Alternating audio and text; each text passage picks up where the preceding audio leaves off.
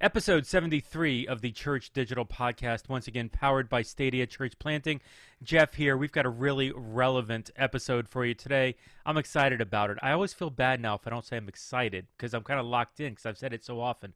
I'm excited, but it's also relevant because we're all trying to figure out how best to go back to the buildings or how to stair step to get to the buildings. We've had the conversations about thinking digital first go back and, and listen to that, that episode if you've not yet. It's a solid episode to help us remember, even as we're going back to the building, we need to think digital first. That's not this podcast. This podcast is hey, if we want to get back into the building, are there other ways than just meeting in the building? Because there's a lot of tension. I've, I've had conversations with, with larger venues that are like, hey, yeah, we're not we're not able to open the venue, or we're not even thinking we're going to go back into the venue until 2021 and so that's six to nine months. So we're still doing this this digital strategy, but as we're stair stepping and as they're starting to open up, um, hey, could could we do a micro location? Could we do a house church? What would a smaller movement of churches be? What would our our church look like that was scattered, that was splintered, that was dispersed across our city? What if our people really did figure out how to be on mission and engaging with people um, across the city. What would that look like as we started to relax the code, the limitations of this lockdown in our cities? What if we really did ask our people to be this church dispersed? You see, this is the conversation that we're having today.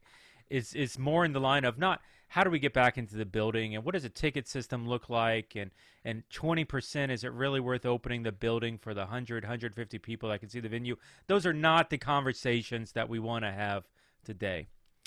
What we wanted to talk about today is can we really do this whole priesthood of believers where we empower people to be on mission within their neighborhoods utilizing their homes as an opportunity to connect with people in a new way to reach their physical and maybe even their virtual circle of influence.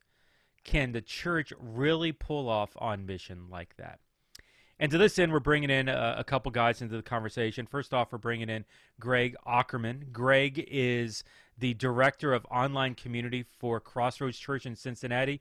Crossroads has been no stranger to the podcast. Matt Welty, who's the technology pastor, has essentially been on this podcast think at least twice, maybe more, even if I could go back and count.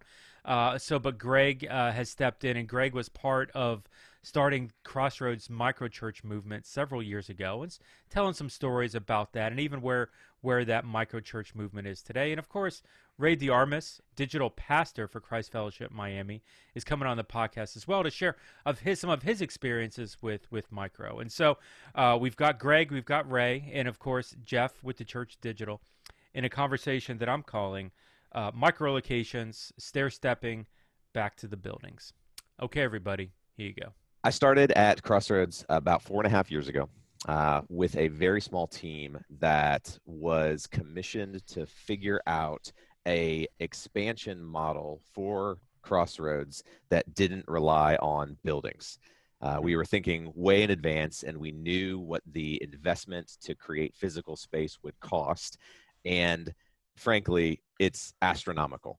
Uh, if we were to keep expanding at the rate that we were and putting down physical locations. So there was a small team of us that was brought on board and commissioned to figure out a new way to do it.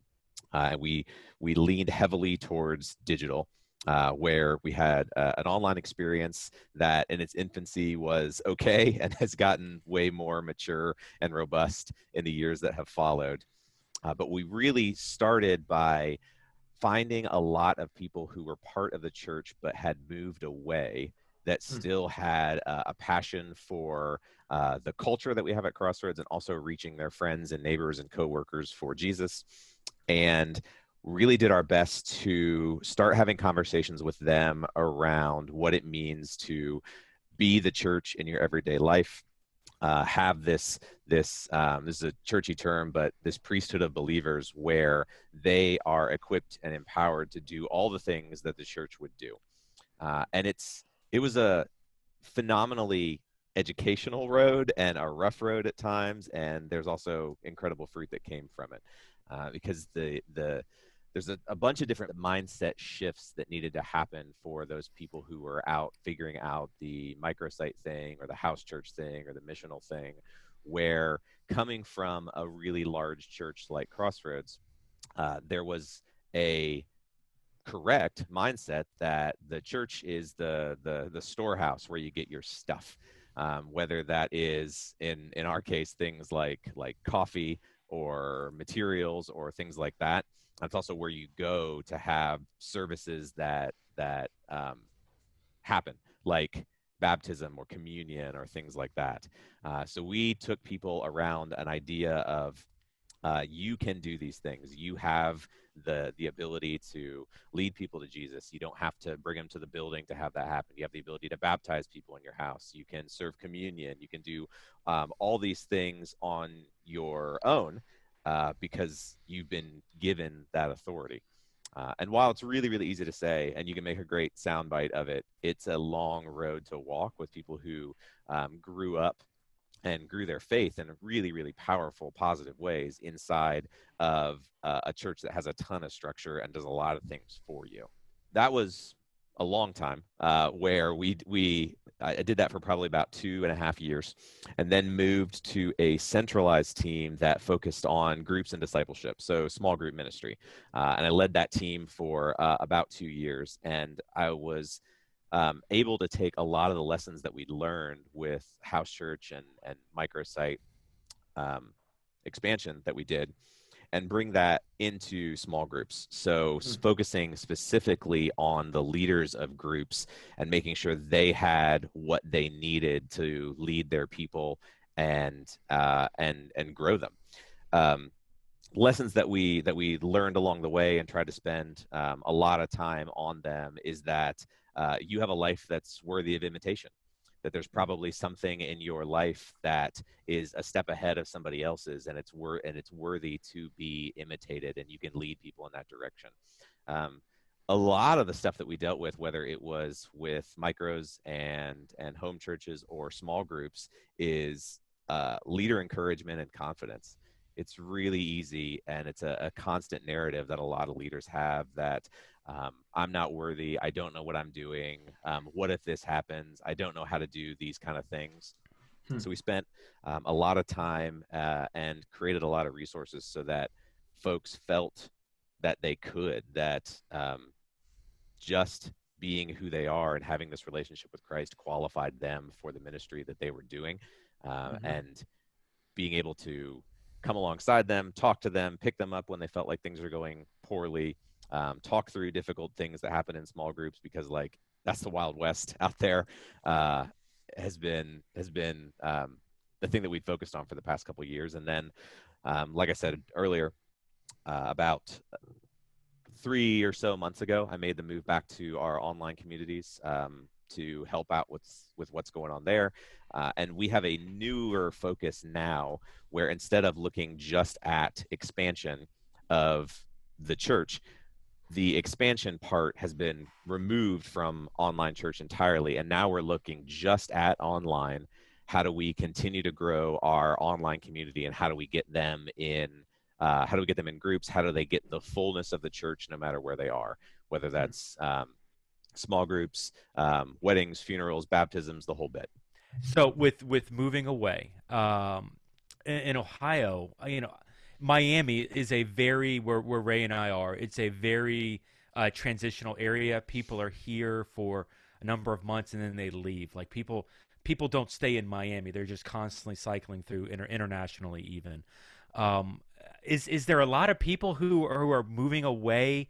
Is there a cyclical nature in, in Ohio and Cincinnati area as well? Did you find yourself transitioning beyond just the moving away people to kind of build a micro? What what what what's been your experience? Sure.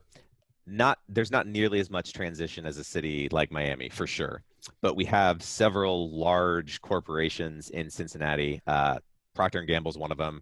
Uh, Toyota was here for a while. So as people transferred or were promoted or moved out of the city to other areas of the country, they wanted to bring their church with them. Let me back up a little bit.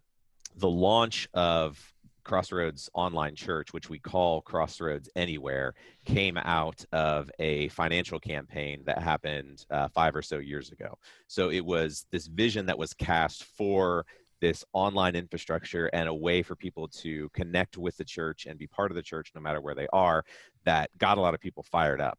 So mm-hmm. as they were moving, this thing was top of mind for them to say, "Hey, I want to be a part of this. I would love to be able to introduce people, uh, friends, neighbors, coworkers, in the place where I end up professionally." And that kind of that kind of leads to this is really interesting because typically pre-COVID, mm-hmm. a conversation like this would go with a senior pastor. Hey, if somebody's moving, I want them to go plug in and be part of a perceived church, a physical church where they're going. I, I don't want them to hold on to the past. I want them to, you know, experience and get connected into a physical location there. You know, and, and I don't, I disagree with that, and I see how the micro location is an opportunity to to extend influence and to create a new community where maybe there wasn't. This is a, mm-hmm. a great opportunity to do something different. I'm just wondering, and so like you said, the, the the capital campaign was five years ago. You've been there like four and a half, so you were kind of in the midst of some of that conversation what's been the leadership transition to to allow them to maybe look at creating a new community instead of okay once those people move they're they're really not my problem anymore? Like any leadership transition um, it's slow. Uh, we are blessed with some phenomenal leaders at crossroads uh, that have an incredible amount of bravery to take a step towards something new, even though it means potentially jeopardizing a thing that is good and healthy and growing. So, as an mm. example for what some of those steps that we had to go through as a church community, uh, let's look at something that's bread and butter. Let's look at weekend attendance, butts and seats in a physical building as we matured and grew our online services and our online presence, it became easy for me, not necessarily me, although it could be anybody, to wake up on a Sunday morning and be like, you know what? I have a scratchy throat and my bathrobe is really comfortable. I can just watch online, which is great but the implication of that is that if a bunch of people do it at once and your weekend attendance in the building starts to drop, there's some tension that immediately comes to the front. Uh, and navigating that, understanding that you're not cannibalizing your your church, you're just offering a new a new way to attend that um, doesn't necessarily have any intrinsic advantage over the other. Uh, and and that there's a lot of things that needed to be worked through and needed to be changed and a, a, as many perspectives and as many viewpoints as we have people on staff to to navigate all those things. So it's it's easy when you're when you're um, doing something as big as an organizational shift away from a tried and true model to have something like online church be demonized because it is it's pulling people away it's it's bad uh, it, it's changing things that are good and healthy. Um, but because of i think the vision that a lot of our senior leaders had at crossroads we were able to maintain uh, and continue to take ground and start to understand that there are a, a, myriad of ways that you can interact with a church on a weekly basis that um, bring people fullness and life and inspiration and challenge and all the things that, that people are looking for and need from from that weekly uh, interaction. Whether it is a service that you're watching on sunday or an on-demand stream that is available to you on a tuesday night Greg, I think a lot of our folks are probably going to listen to that and say, man, that's a dream. I wish I could get my leaders to see things the way that your leaders have kind of come to. Mm-hmm. What's the clear win that they see, both whether in a physical space or in a digital space, that they're willing to put a lot of that on the back burner and say, this is our clear win. And as long as this happens, we feel comfortable whether they're watching online or whether they're butts in a seat. Um, let's talk about the let's talk about the really easy one first of all, um, and that's giving if hmm. you can um, make a big transition, whether it is because you want to move to online or because a pandemic forces you to move online, and you see that the engagement from your givers doesn't drop, Um, in fact, it is it's something that's steady. You know that you're still winning in a lot of ways. Um, that is made more complicated now because then you know there's a lot of people who are out of work or lost jobs or are reduced employment, so it's difficult. Uh, but by and large, um, that can be a decent barometer of where you are. The other thing um, that worked for us is modifying the way that you count. So uh, let me take uh, let me take us back to when we first started changing how we talked about attendance, uh, because attendance is a really easy apples to apples number where you can see, hey, um, this week and this week there was an increase or there was a decrease or whatever. So when we first started um, looking at attendance, we would look at the number of people who are in a seat and that's like mm-hmm. one number. And then we started by looking at an online service and we looked at the amount of concurrent connections for the middle 40 minutes of a service saying that for the middle 40 minutes of any service this is the amount of, of people that were watching. And then the average of that number we could confidently say was a single person who had seen the majority of the service. And then we put that together and called that attendance and that was a big step forward from saying like connection count which is always like an astronomical number. It's because uh, people drop and ip addresses switch and all that crazy stuff happens. So it's you know 400000 or something ridiculous which is not the amount of people who are there. So we were able to parse that into something that felt similar to attendance. And we've matured uh, uh, we've matured the way we count a lot since then uh, but that was the that was another win that we gave someone a metric that felt familiar enough to say that it was successful. Um, so that's another one. The other thing, when your church does a program or a group or a, a push for something big, and you know the amount of engagement that you are typically um, expecting to get, the engagement in in the things that we did, whether it was groups or serving events or or like a um, a neighborhood reach out improvement thing. Uh, I'm trying to put it in plain language as opposed to the branded stuff that we all do. Um, seeing that that engagement didn't dip or seeing that that engagement increased or being able to trace the people who decided that they wanted to join a group or do a serving project or join a volunteer team to folks that engaged um, chiefly online, that was another win. Hmm. And then specifically for the place where I'm from, um, our culture is dictated by individual story. So for the longest time, um, there's a guy on on staff named Matt, and he talked about we were learning to fly a plane and for the longest time, we would look out the window and be able to see the horizon and we see the hills and we uh, are flying the plane that way. Uh, and all of a sudden, the plane is too big and we're flying too far and we need to learn to fly via instrumentation. So we can't see the ground anymore. We can't see all the people that are connecting online. We can't see the people that are in the buildings because of scale and the number of problems that that, inter- that, that uh, introduces. So now we're looking at instrumentation. So we're looking at engagement in the programs we do. We're looking at giving. We're looking at our, our changed attendance metrics, which is all good. And in the midst of all of it, highlighting individual story of life change does wonders uh, for your culture, for making those transitional changes, not only for leadership, but for the staff and for the people on the ground.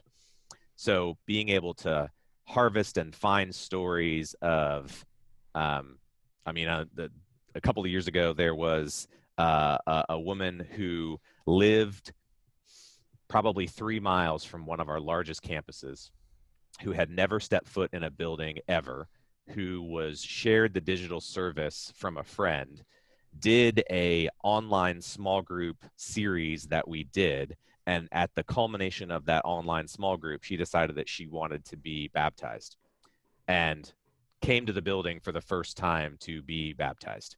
So stories like that um, show how the two uh, systems can be completely symbiotic, and it's really important to keep those stories top of mind and keep telling those stories of success that shows how everybody, regardless if you work on the digital side or the physical side or the combination thereof, um, are all pulling in the same direction.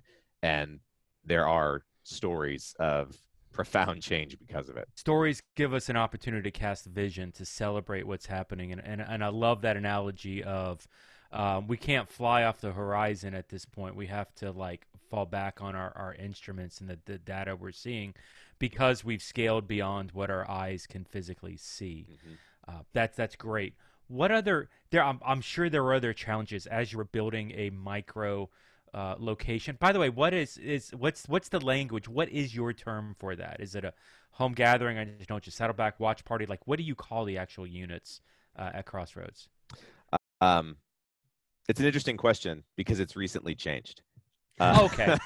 Rebranding, yay! yeah, um, we we right now we are actually hitting um, a pause button on the creation of new micro sites as they were.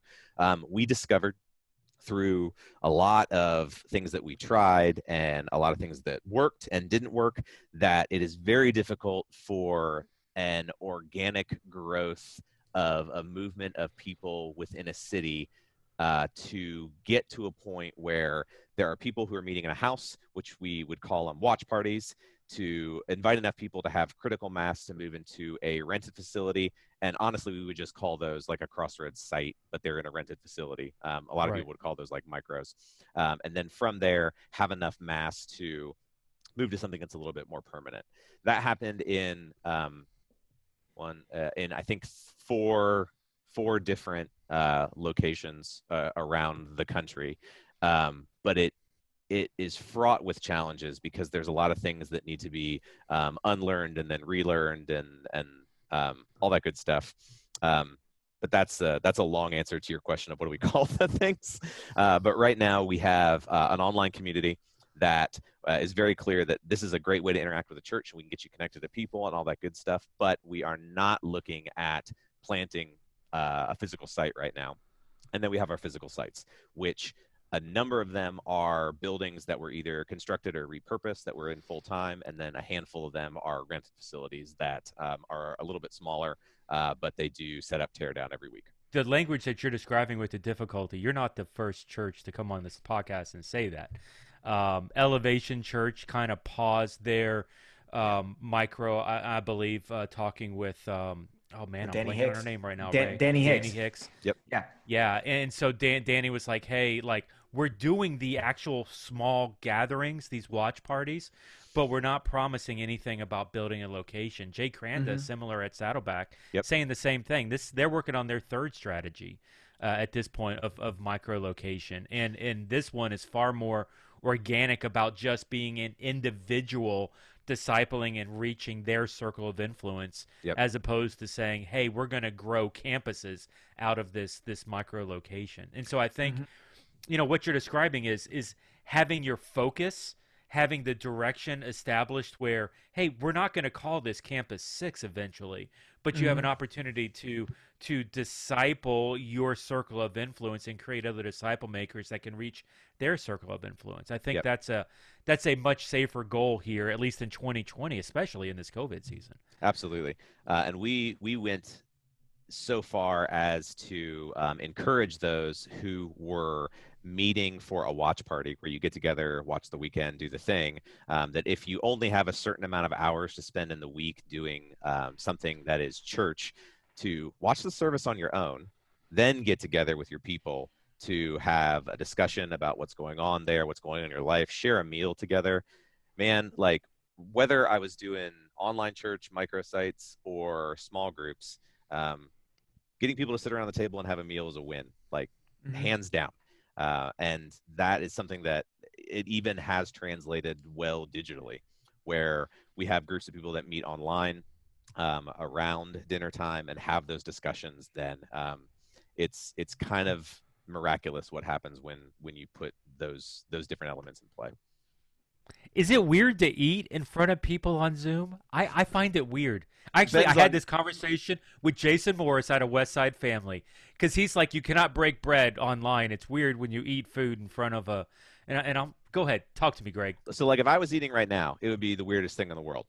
But as long as you set the expectation going in that like we're gonna have a shared meal together, uh, and we're just gonna have discussion, like it works really well. Because then if there's like eight people, nine people, thirty people on the call, most of you aren't going to be talking anyway. Um, so you can pass conversation around there. It's all about it's all about expectation. I think. I mean, I could be totally wrong, and I'm eventually you're going to have the guy who's just chewing directly into his microphone. But you know what? It works. That, that that's where I'm gonna be a Pharisee here. I think it has to do with etiquette. All right, I, I think it's just Yeah. got to do with how loud they chew and how open their mouth is and what's going on with the experience. Because if you feel like you're in a 4D experience where stuff's coming at you as they're chewing, I think that's where the whole thing falls apart.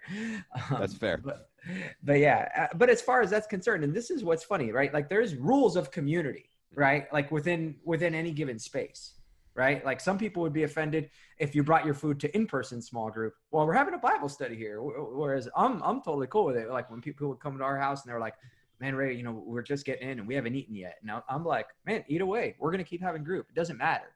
And I think I think that's where there's there's shared kind of an understanding in terms of what's allowed and what's not allowed. Is that fair to say in terms of and even with micro locations, right? Like they would vary in terms of culture to culture, place to place in terms of what's allowed and what's not allowed, right?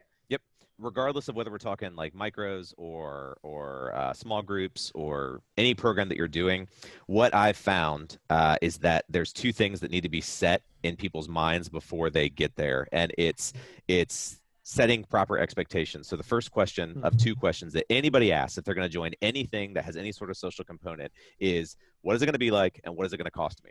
So what is it going to be like? Um, is there going to be food? Are people going to be weird? Am I going to be the only one who doesn't know the unwritten rules? All that good stuff. Um, we found that whether it was a small group or uh, that met either in person or out in the world, one of the first things that uh, people did when they joined the group is they would stalk the person on Facebook and then they would Google map their house. They want to set expectations about what is it going to be like. And the second one that they want to know is what is it going to cost me?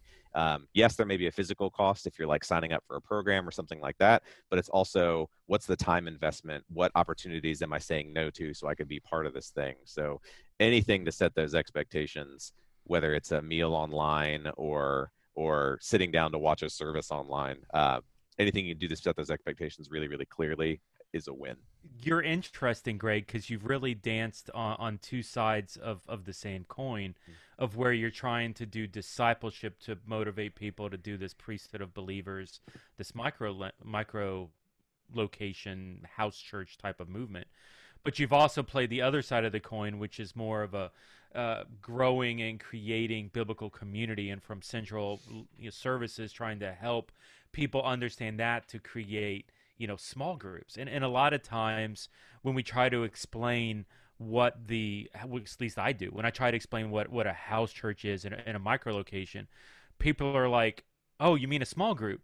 And, and i'm like well at least in the context that you're meeting in a house with people yes but operationally I, I feel like it's it's a lot different. Do you feel that tension of where it's it's two different things priesthood of believers versus lead, leading a small group? Or like how do you reconcile that? Or maybe even how do you explain that when you try to explain the differences to people? Or is it more similar to you?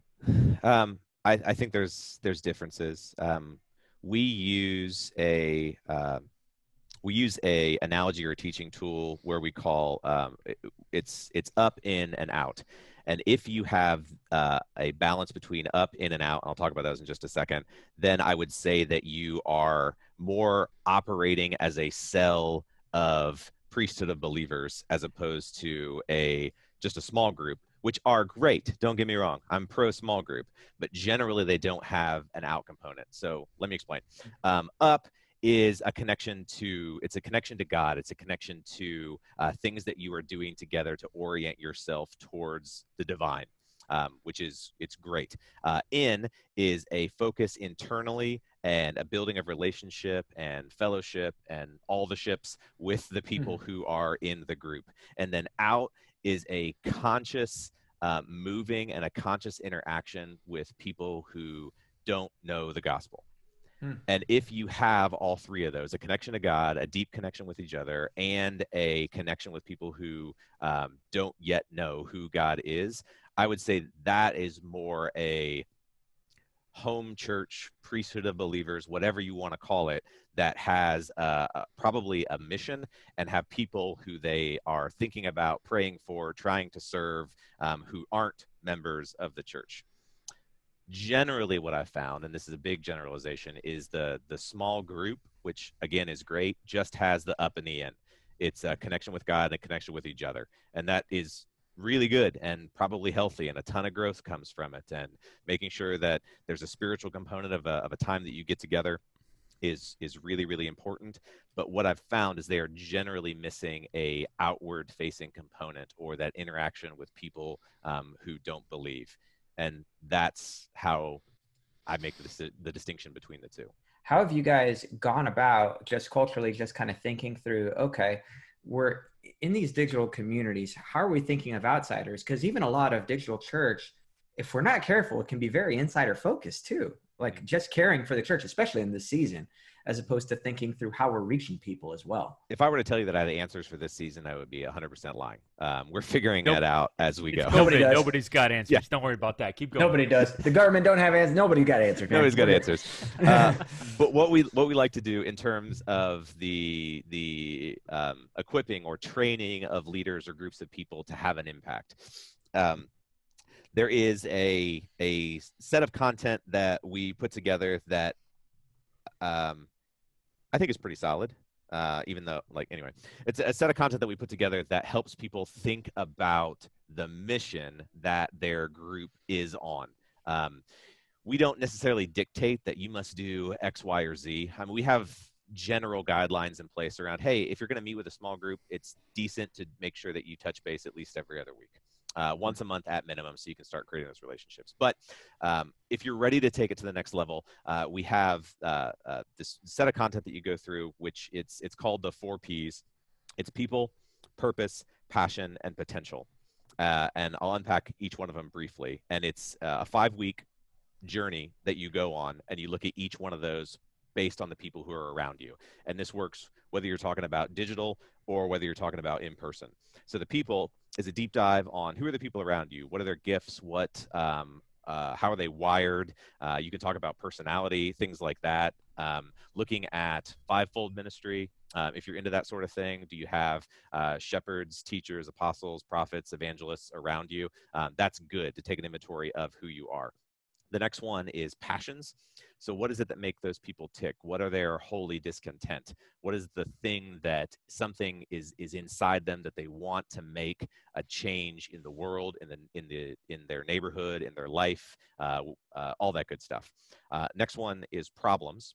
So, very very simply, uh, if you're in a neighborhood or online, it's what do you like about where you are, and what would you want to change? So you don't want to you don't want to let it go negative, but you want to see where is there a place for impact that you want to make a change uh, in your community, and understanding that online that may be dispersed and it may be different for each person. But the the thing that I've discovered as you get into these conversations is that um, miraculously there seems to be overlap in almost every group that goes through it. And the last one is potential, and I think that is key.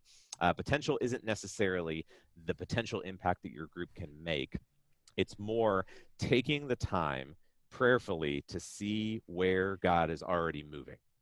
Uh, whether it's in your life or in your neighborhood or in the relationships that you have, and then aligning with where that momentum has already been started, as opposed to, you know, starting it on your own, starting the boulder up the hill through sheer force of will. It's that that last thing, that potential where you you look to see where progress is already being made and then aligning yourself to it that is key for a lot of groups to figure out what their what their mission is. So we are super low control uh, in terms of what our groups do, the missions that they have, all that sort of thing. Uh, but we try to give them the things that they need to do so that they can figure out the thing that God may be calling either the whole group or individual members to it, and then have that conversation where they say it out loud so they can have some accountability and some movement. We had Ed Stetzer on, and I mentioned that earlier in the podcast. We had Ed on, um, and, and I know one of the questions that Ray really loved in that is Ed was literally describing like a discipleship process, and Ed was talking about how – true discipleship really needs to be a third thing. It's not the church service. It's not the, the small groups. It's at least in Ed's opinion, uh, it was it was a third time, a third event. Ed was leaning more towards a Sunday night service, which seems weird to me, and so like I would would look at it differently. But anyway, it was like it was a third thing. your four P's that you just rattled off here that was really good and really intentional and, and very like I, I love the intentionality from that. Do you integrate that? Does Crossroads integrate that into all of the small groups, or is that something that you're pulling people out and and, and kind of reinforcing that in, in a third thing? Like what's mm-hmm. what's kind of your method here with that?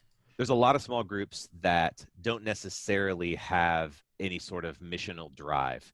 Um, or the idea that they would want to interact with or or have an outward facing component and i'm not here to you know force anybody to do anything that they're not ready to or they don't want to. Yes i want to challenge people and yes i want them to grow um, but we haven't had a lot of success if we push people in that direction. So what we do for our small groups in terms of generating culture and going in that direction is we have a couple of events that happen every year where we where we um, intentionally invest in our small group leaders. Uh, one of them happens at their site where we get everybody together and we do one uh, digitally. So we have a um, uh, a digital summit through Facebook on our online leader Facebook group that we have, uh, which is the same content that we would have at regular sites. And then we have one large scale gathering where we bring all of our small group leaders together in one location. And that includes our online people. Um, we will encourage them to make the trip. Um, we have uh, figured out ways to help them out with either travel or hotel or accommodations or staying with family members that are around here. And by that, I mean church family members um, to get everybody in the same place and those are where we hit the bigger rocks the thing that i was talking about in terms of the four p's the passion problem people and potential um, is where we where we lead people towards so that if they want to have an impact with their group beyond um, beyond what i would consider a normal small group type activity that's where we mm-hmm. that's where we send them and the people who opt into that we like to be really really close with because those are the ones that are the movers and shakers and do some incredible stuff and have done some incredible stuff even in the midst of this whole covid-19 thing. You know greg this is amazing. Um, when you guys are identifying people like the right kind of people that you want to start this like what, what are some of the qualities that you're looking for? Because as we look towards a future where this is possibly like the way or, or part of the way that we lead towards reopening towards spaces or whatever else you know even for churches that are a little bit against like micro locations but they're like oh but we're probably going to have to do that at least to get there. What are what are you guys looking for in terms of the, the person or the people who lead? Um, i would love to be able to give you like hey here are the three bullets of what makes a great leader but it really is going to depend on um, the group the mission and the calling that that group or that person has it's really a person who understands their giftings and understands their outages. Hmm. so let me give you an example and i'll just use the example is going to be me. Um, i am i'm a crap evangelist and by that it, it, means i don't have any problem talking to somebody about jesus or sharing my faith with somebody. It means that as soon as i have a good experience whether it is listening to a podcast or a great meal, my brain goes, okay, I'm on to the next one. What's next? I don't think to tell anybody about it. It's just a deficiency in how I think. Mm-hmm. But um, I am pretty strong when it comes to shepherding. Uh, I'm mm. decent when it comes to teaching, and I like to start new stuff. So when somebody becomes, uh, when somebody applies to be a group leader, because you have to apply to be a group leader, uh, we take them through a pretty brief but I think, pretty solid vetting process where um, we have a either a phone conversation or an in-person conversation or a video conversation. No matter where you are, we'll make it work. Uh, and we ask some questions about your vision for the group. What are your giftings and things like that. And the people who do those interviews. Um, are kind of keyed into hearing whether or not that person uh, kind of understands who they are, how they're wired, what their vision is, and then makes those suggestions in that period of time on how to get started and may point them to some more challenging resources that can stretch them. Um, our whole thing at Crossroads is to make sure that um, every person who comes through our digital or physical doors has the chance to interact with a guide that can understand them, can know them, and can help them take the right next step for them. And it's hmm. part of that guiding process that um, we look and are on the lookout for some of those potential group leaders that could do something that is more outward focused, missional, impactful, um, and hopefully win people for Jesus. Did I understand that right? Because I think that's that's awesome. Um, in terms of looking for guides, do you then deploy the guides to interact with those first time guests with those folks? Like, is that an immediate thing, or how does that work? Because that that to me just sounds awesome in terms of hey, we've got people that we want them to help other people along this journey, and we deploy them to do so. Um, yes, though it's in its uh, I wouldn't say inf- infancy. I would say it's in its toddler stages right now. Um, sure. So, like a lot of churches that are doing stuff online, um, you'll do a big Easter service and have tens of thousands, if not hundreds of thousands of people there. Uh, and then you right. immediately feel the pressure of like, oh my gosh, I had 100,000 people watch my Easter service. How in the heck am I going to care for these 100,000 people? Um, the thing that we are trying to do is make it phenomenally easy to come out of the anonymity of the online data raise your hand to say, hey, I want to be a part of this. I want to join something. Um, so, like a lot of churches, we have uh, online chat that's staffed by actual living, breathing human beings, um, which is great. And as part of that, there is a find your fit, I think is what we call it, survey that allows people to answer a couple of questions about themselves, what they're looking for, what questions they may have. Um, and then based on that, it gets sent out to all of our physical sites and digital sites and then there is someone there whether it is a staff member or a volunteer who fills that guide role at that point they reach out to that person um, have a conversation and then make suggestions on next steps based on uh, what they answered or how the conversation goes and that is that's for group leader or for you know just random individual who decides to raise their hand and wants to know more about how to be part of what's going on yeah, that right there is a piece that all of us, including myself, I think can kind of walk away with with wow, something as simple as giving people an entry relationship in terms of taking a next step. That's not something a whole lot of churches do anymore. I mean, Jeff and I come from a church that we, you know we used to do something called First Friends, which was like that relationship where it would stick with somebody for what Jeff, like seven or eight weeks right? Yeah, yeah. It was it was uh, at least I want to think as high as a quarter, like three three months worth of making sure they got connected into it. By the way, Ray, I don't know if you remember this when I when I was at CF Miami, we actually instituted First Friends for about for about a year online, and, yeah. and so like we we were utilizing. Um, you know some of that that first up first step where the volunteers were the ones who were following up on and and mm-hmm. engaging mm-hmm. and kind of walking them through that almost like a, a concierge type relationship where it's you know I'm I'm not an automated and, and I'm a I'm a huge relational guy with online where you know I think chatbots are great I think automated funnels are awesome but give me a real life person who's having a conversation who gives a crap about who I am and is walking me through the process I, I think there's huge value in that as well so love uh, love that Crossroads is, is diving into that uh, just even as an aside, I would love if if can I get a copy of of the Find Your Fit survey? Is there a link or something we can put to it in the show Absolutely. notes? You just opened up a whole other really interesting sector uh, to talk about because the hardest thing, and I've and I've said this regularly, the hardest thing in all of church online is to pull people out of what I call church in isolation, yep. where yeah. you have tens of you have hundreds of thousands of people watching these services online. You know who they are? I quoted a, a, church recently easter 2020 in this covid season. They had over half a million people view their easter service how they were counting. I don't know how they were counting. Doesn't matter. They had half a million people viewing the service online or tv and they only collected 11 connection cards. So obviously there there's a disconnect um, you know, and I don't think there's a silver bullet. You know, and I'm not expecting uh, Greg to release the secret sauce here of what Crossroads is doing. But is there anything, uh, any tips, any tricks, any points in the right direction? Have you guys learned anything? Trying to discover who these people are. I think I'm. I think I'm going to answer that question by introducing another question which is sure. where uh, which is where I currently am in in trying to figure that out and how to make it very easy and and and appealing to come from anonymity to I want to be part of this. I want to learn more. I want to meet people and make friends.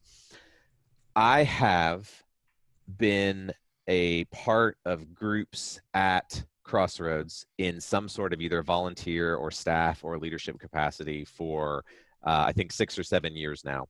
And aside from one brief moment that happened probably about six years ago, I have never seen us run into capacity issues, meaning that there are always places, there are always seats at the table, there are always things for you to join, groups to be a part of, all that good stuff. In mm. fact, it is much more common in my experience where I am, I'm not putting this on anybody else, for me to have a difficult conversation with a leader that feels as though they are failing because nobody wants to be part of their group then have a difficult conversation with a attender who can't find a group for them Hmm. So, all that to say, and this is the thing that I haven't figured out, is that we don't have a capacity issue. We have hmm. a demand issue, meaning that that 100,000, 500,000 people who watched Easter don't yet have a felt need that says, hey, I saw your service. This is amazing. I want to be best friends with you. I want to mm-hmm. learn more. I want to connect more. And the question that I have is how do we continue to generate that demand at levels and at scale that is in relationship or in conjunction with the amount of people that are currently viewing service online. So you can take a horse to water but you can't make him drink. I mean that's yeah. Yeah i, I don't know what to do with that. You're you're not wrong. Um i'm part of me you know uh, in, in, the world of, I mean, part of that also gets to abiding and, and waiting for God and His timing. In in the world of Mary versus Martha, I am far Martha. I, I am not Mary, and so maybe maybe there is a, a bit or a piece of that even to reconcile with. Man, way to play that card. You're making me like spiritually question myself right now. Thank you for that. That's exactly what I wanted to do on a podcast here this morning. So I'm glad I could help. I'm glad I could help. Good job, Greg. Love it. You know, I, I think there's there's an opportunity for us. I, I, I sometimes I look at the mirror I look at it the mirror image of it. And, and instead of trying to pull that, you know, the, the example of the church with the 500,000 and discover who those 500,000 people are, I think there's a very strong case of working with an individual and then hmm. letting that message spread and letting it spread instead of sometimes I think thinking big, you know, and this is one of the reasons why I love church online for small churches because I think they have a stronger opportunity than the big churches because they're small, they're relational, and it's easier to scale small than it is big. Just that's on us though, right? That's on us because we fall in love more with Acts two than we do with like Matthew three and four, right? Uh, like just being honest, like my my small group, we've been going through the book of Acts. We've been talking about that. We've been kind of discussing about how, man, why is it that churches focus so much on the isolated incidences of 2,000 people, 3,000 people coming to faith? as opposed to the moments where it's like ah three guys understand and get it. And those three guys just blitz and like change their community you know? Uh, or the woman at the well right? Like a light bulb comes on for her and then she goes back and her whole her whole town is different because one person's eyes are illuminated. Uh, uh, she gets it in a, in a real authentic way and then she goes back and her community is changed because she got it. Um, and I think that's on us too, in terms of like what we measure as the win. And even with church online, if the danger is looking at the crowd as opposed to the individual, like you guys are saying, I think those are some things that we have to come back to the table and kind of reassess, right? Yeah. And, and it's it's a hard truth. It's a hard thing maybe to hear.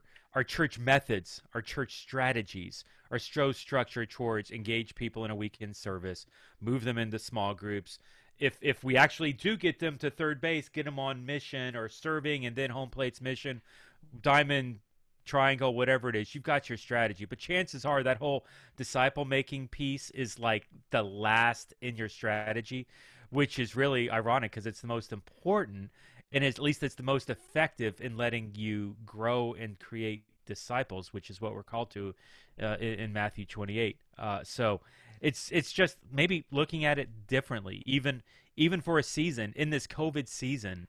Um, the smallness, the individualness uh, of the church spread across the um, your your city has maybe more power, I think, than than even we realize. It's it's not even as we're looking talking about going back to the building. Let's not lose the fact of the fact that our church is now disseminated and spread across by tens and hundreds of thousands thousands of people uh, across the city which kind of leads me to this question let's let's segue here it how can micro how can house churches as we're stair stepping like how can that help uh, in this in this COVID season? Is there an opportunity? Maybe not to the point of creating a campus. I, I don't think anybody's asking that, especially in this COVID season. But right now, what would a splintered, fractured church spread across the city, while we're stair stepping back into the building? You know, what would that look like? It's a great question, um, and I think that there's a tremendous amount of potential in regardless of whether or not your church is going to start stair stepping back to the building as quick as possible or they're deciding that they want to wait until 2021 to get back to the building there's such a hunger for community to be known to be heard to be listened to that is the mission that i think all of us are on whether it's it's members of your church or people who who are neighbors of the members of your church. Um, and i think that more than really any group of people uh, it's the people who are part of the church that can come and help those folks uh, isolation was a plague uh, and i use that word intentionally even before this this actual plague that we're in right now started.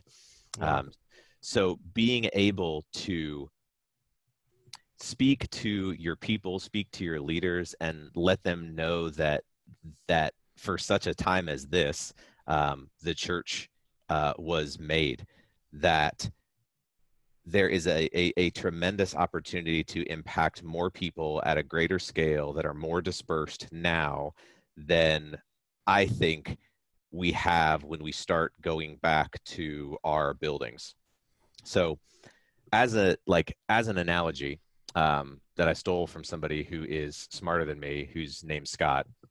Um, a lot of the times when we think about bringing people to church, um, we are thinking about a giant medieval castle that we're all standing inside of, and we all know the right things to do, and we all know the right things to say. And what we do is we lower the drawbridge and we run out in the community and we grab somebody and we bring them back inside the castle and then we cheer because we we got somebody and they said yes to Jesus and this is amazing. What we're doing in that is we're asking that person who is coming into the castle to essentially be a missionary to us.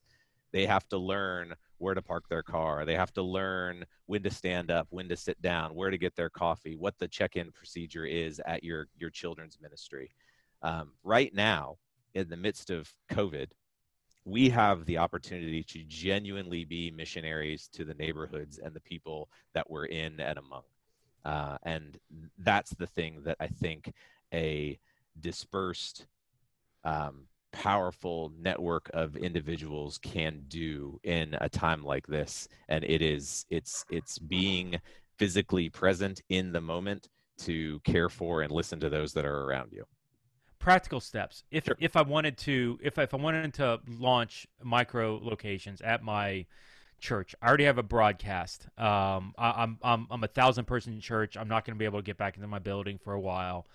Um, like how, what are some practical steps to help a micro exist at at a uh, at a church?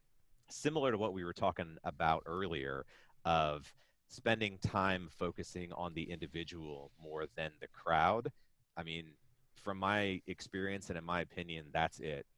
If you mm. know your people and you know your your volunteers, the people who um, you've walked with for a long time, spending some time in prayer, thinking of okay, who of those people um, has the potential to either be a guide or a shepherd to others, or can start something, and then having that that conversation that um, that Dave Ferguson calls the "I see in you" conversation where you either face to face or mask to mask or screen to screen, however you want to do it, mm-hmm. um, have the conversation that says, I see this potential in you. I think that you can do this.